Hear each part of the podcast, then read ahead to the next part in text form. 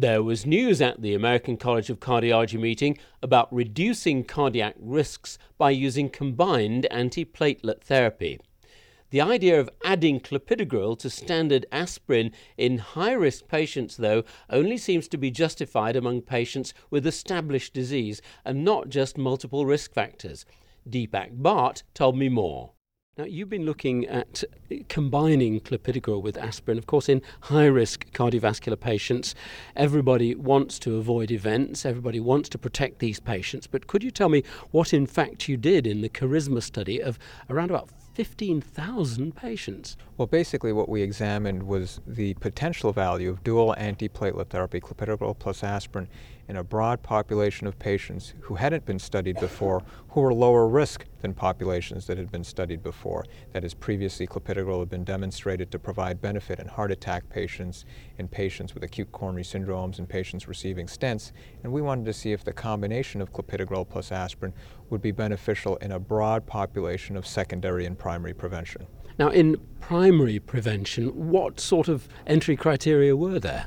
Well, by primary prevention, I should really say primary prevention like, it really consisted of patients with multiple risk factors, uh, largely patients with diabetes mellitus, but also other risk factors such as high blood pressure, high cholesterol, smoking history, etc. Patients who were at high risk of a future heart attack or stroke, but who'd not yet had one. And what did you do uh, in combining clopidogrel with aspirin? How was the trial constructed? Well, basically, patients were randomized to either clopidogrel or placebo on top of low dose aspirin. And we examined this broad population of about 15,000 plus patients, of whom about 12,000 were the secondary prevention like patients, and about 3,000 were the primary prevention like patients. What did you find?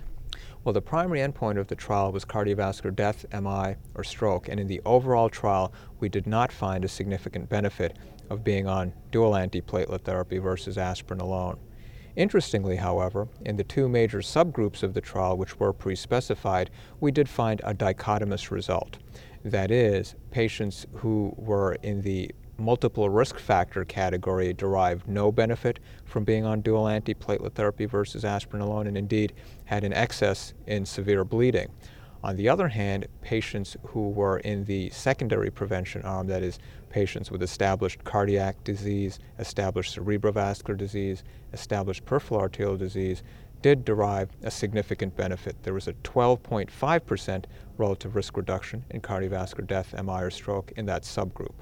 How did that pan out into mortality reduction?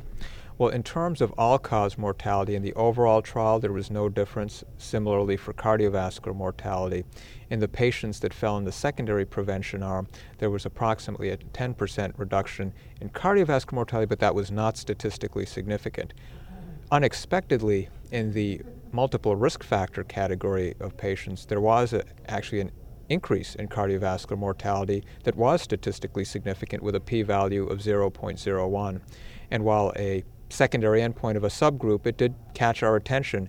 And I think, regardless of whether you believe that uh, specific finding regarding cardiovascular mortality or not in the primary prevention cohort, overall it's strong evidence that in the primary prevention setting, dual antiplatelet therapy ought not to be used. It sounds then as if you shouldn't be too aggressive in trying to help your patient if they haven't had an event. Yes, you know, it seems like uh, antiplatelet therapy is not like statin therapy. It's not just something that's beneficial across the entire risk spectrum it appears that the best marker of benefit from intensification of antiplatelet therapy, dual antiplatelet therapy, is if a patient's had a previous clot. That is, if they've had a previous heart attack or certain types of ischemic stroke or symptomatic blockages in their leg arteries. Those appeared to be the patients who benefited from being on clopidogrel plus aspirin instead of aspirin alone. But do you think that the benefit was big enough to justify dual therapy in secondary prevention?